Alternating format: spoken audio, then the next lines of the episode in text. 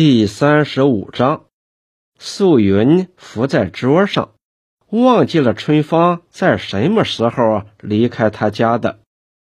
当他抬起头来，三个孩子有两个也抱着他的腿，倚着桌子腿儿睡觉了，只有小云一人坐在门槛上玩着泥巴。他抱起两个孩子送到房里。轻轻放上床。当他拉起一件衣服往孩子身上盖的时候，只觉得头脑旋旋的转了一下，抱着衣服歪倒在孩子身边去。他抱的这件衣服，就是围裙与他最后分离的时候，他从围裙身上抢过来的那件棉袍子。他一摸到围裙的棉袍子，就觉得衣领上有股醉人的汗味儿。他不能见到这件衣服，也不能嗅到这种汗味儿。他见到这件衣服，使他内心有愧。他悔恨自己不该从围裙身上抢夺下他的棉袍。他一想到围裙在外边受冷受冻，就心疼。他把衣服紧紧抱在怀里，翻过来调过去，坐卧不安。他终于站起来，将围裙的棉袍拍拍掸掸，理好叠好，叠得四方四正地放在床头。看着看着，又对着棉袍轻轻勒了两锤，骂道：“死人，没良心呐！”他恨围裙，他爱围裙，恨与爱纠缠住他的心。他完全清楚，围裙从小是一个苦孩子，是个非常守本分的人。过去在黑暗的旧社会里，他为地主放过牛，打过长工，为地主富农当牛当马，苦了半生。解放了，他见到了光明。他从地主的长工一跃变为民兵大队长，成为新社会的主人，参加了中国共产党。他怎么能整天团在锅房口，守着三个孩子，伴着老婆呢？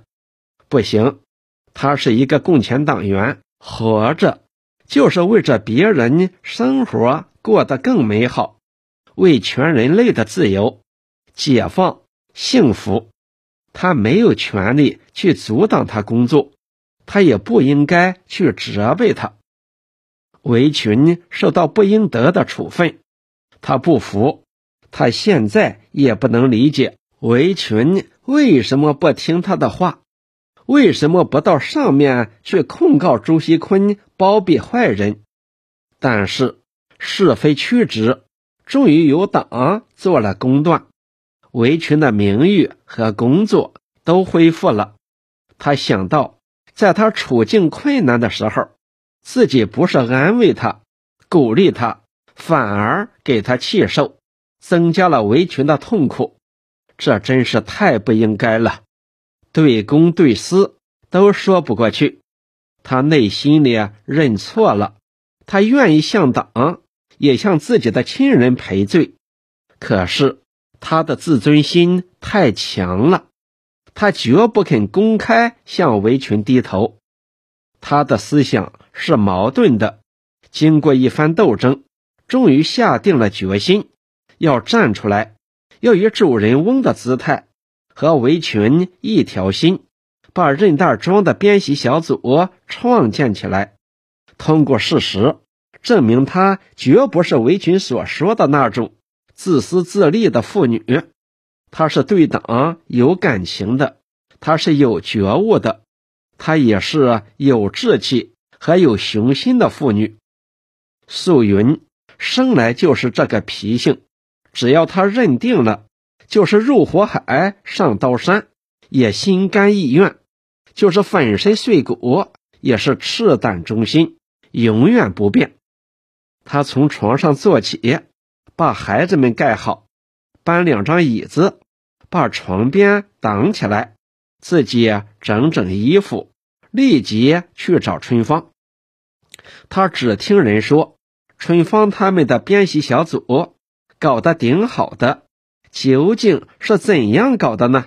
他决定先去看看，看看他们是怎样搞的，他才能考虑任大庄第一步工作应该做啥。陆素云踏着清冷的月光，到了万家老围。当他一走进庄子，就好像进入了另一个世界。任大庄到了晚上，黑灯黑火，整个庄子都在沉睡中。万家老围却是另一个世界，不是沉睡，而是在战斗。全庄明灯亮火，热气腾腾。家家户户门前都堆放着一捆捆炉柴，到处听到悉悉嗦嗦的抛面声和刷刷的织席声。在万寿余家门前，用芦席新盖起一座大大的席棚，棚里挂着一盏灼亮的汽油灯，姑娘们在灯光下大显身手，编着芦席，嘹亮的歌声。从芦席棚中传出，振兴死蛙湖。他轻手轻脚走到芦席棚窗下，伸头向里一看，简直使他眼花缭乱。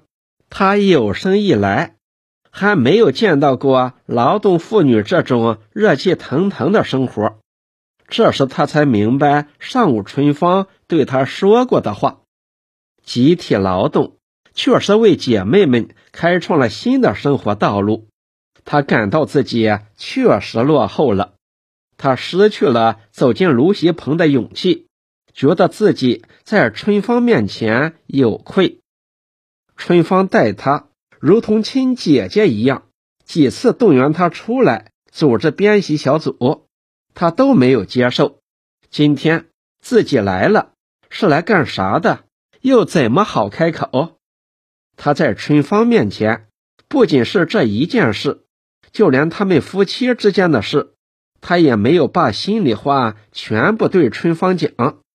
他在春芳面前只讲围裙的不是，没有讲过自己内心的矛盾。春芳去劝他，要他走出家庭，来为大家做点工作，都遭到他不应有的拒绝。这一切。都不是他真正的思想，他欺骗了春芳，他的良心上受到谴责。他想走进芦席棚，当着这些姑娘们，向春芳吐露出自己真正的思想，坦出自己内心的矛盾，请求春芳原谅他。不，不可能，他的自尊心很强，他不会这样做的。是不是走原路回去，回到他原来的家，整夜伴着月光，看着青天，数着星星，长久的痛苦下去，矛盾下去？不，这也不可能。她不能为着个人自尊，为着个人好胜，失去丈夫，丢掉朋友，离开群众。他站在窗外，偷偷看了好久好久。终于暗中对天起誓，要把任大庄从沉睡中唤醒，跟着万家老围一道前进。一片一片白云在蔚蓝的天空中游荡，弯弯的明月顺着清和的春风渐渐西下。素云怀着一颗燃烧的心，离开春芳的芦席棚，走出万家老围。在白茫茫的湖荡里，隐隐约约出现一个人影，向他迎面走来。这是深夜了，湖滩里哪来的人？是好人还是坏人？他的心里忐忑不安。他渐渐地放慢脚步，两眼盯着前方，注视向他走来的人。这个人渐渐和他接近了。他站下。他双手抚着跳动的胸膛，自己在问自己：是谁？是他？是？他突然惊叫起来：“祝书记啊，是你了！”祝永康在这个荒草湖里已不是走过一趟，深夜里碰到个把人走路也是常有的事儿，根本没有注意到他是谁。忽然听到素云的尖叫声，反而使他一怔。你，你还在这里？你看看，把人都找死了。素云也一怔，站到路旁道：“谁找？”周永康道：“谁找？围裙找你。”素云的脸在银色的月光下，霎时泛起红云，故作镇定道：“他，他才不会找俺呢。”周永康道：“你又不相信了吧？我和围裙从后渡回来，肚子饿得叽咕叽咕直叫唤，只指望去找你煮口吃吃。嗨，走到门口一看，你的门锁得紧吞吞的。”只听三个孩子在家里喊爹叫娘，哭得一条声，可把围裙急坏了，满庄跑，到处找也没有找到你，他只好站在窗外，乖乖儿子叫了好半天，把三个孩子哄睡觉才走了。素云道：“俺才不信呢，是你瞎编的。”朱永康道：“你不相信？”我和你一道返回去找围裙当面对对好不好？素云让到路旁道：“你走你的吧，俺才不和他对。”周永康道：“好好，这是荒湖，我送你回去可以吧？”素云并不拒绝，大大方方地和周永康并肩走了一段路，说道：“俺也正要找你，找我。”找我有什么事吗？你今天叫春芳去找俺谈编习组的事儿，俺想想通了，那真太好了。我早就想你一定会听党的话的，你果真没有叫我失望，我太感谢你了。周永康被这意外的会见、意外的对话、意外的成功，激动的心都乱跳。他一时想不出恰当的话来表示他的心情。俺听你的话，只是有一条，哪一条？就是不要那个坏女人参加。你说的是杨秀英？庄上还有谁呢？那就不是理由了。为啥不是理由？俺情愿少一个人，也不愿和那满身臭气的人在一起。你不相信人是可以改造的吗？他不是人，是穿着人衣服的毒蛇，是个披着人皮的狐狸，熏死了也不会成人形的。我不信，鹦鹉还会学蛇，狗熊还能训练耍把戏，人不如禽兽吗？禽兽，他连禽兽也不如，禽兽还能通人性，他没有人性。它是一条没有人性的毒蛇，它身上的血都成了冰，是个害人精。你看，你看，你还常常夸口说你是任大庄的英雄好汉，能上山降猛虎，也能下海捉蛟龙。可是今天只遇到一条小小的毒蛇，就这么大惊小怪，没有信心了，这还成啥的英雄？还能担当起啥的改造自然、改造社会的责任呢？俺能降龙伏虎，就是没有本事降服毒蛇。不是这样，我从春芳他们组里发现一个问题，我想和你谈谈，也可能对你会有点用处。春芳他们组里还有啥的问题？个人劲头顶大的，姐妹们处的也蛮好的。是的，他们干活顶有劲儿，情绪也很高。这只是一面，可是他们却忘记了另一面，重要的一面。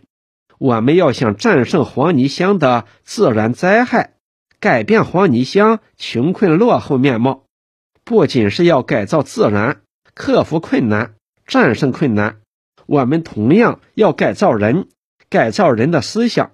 我们相信自己有力量战胜一切自然灾害，更应该有信心改造人们的落后思想。人，人也有几十等人，上等人不打也成人，下等人打死不成人。你看谁是上等人呢？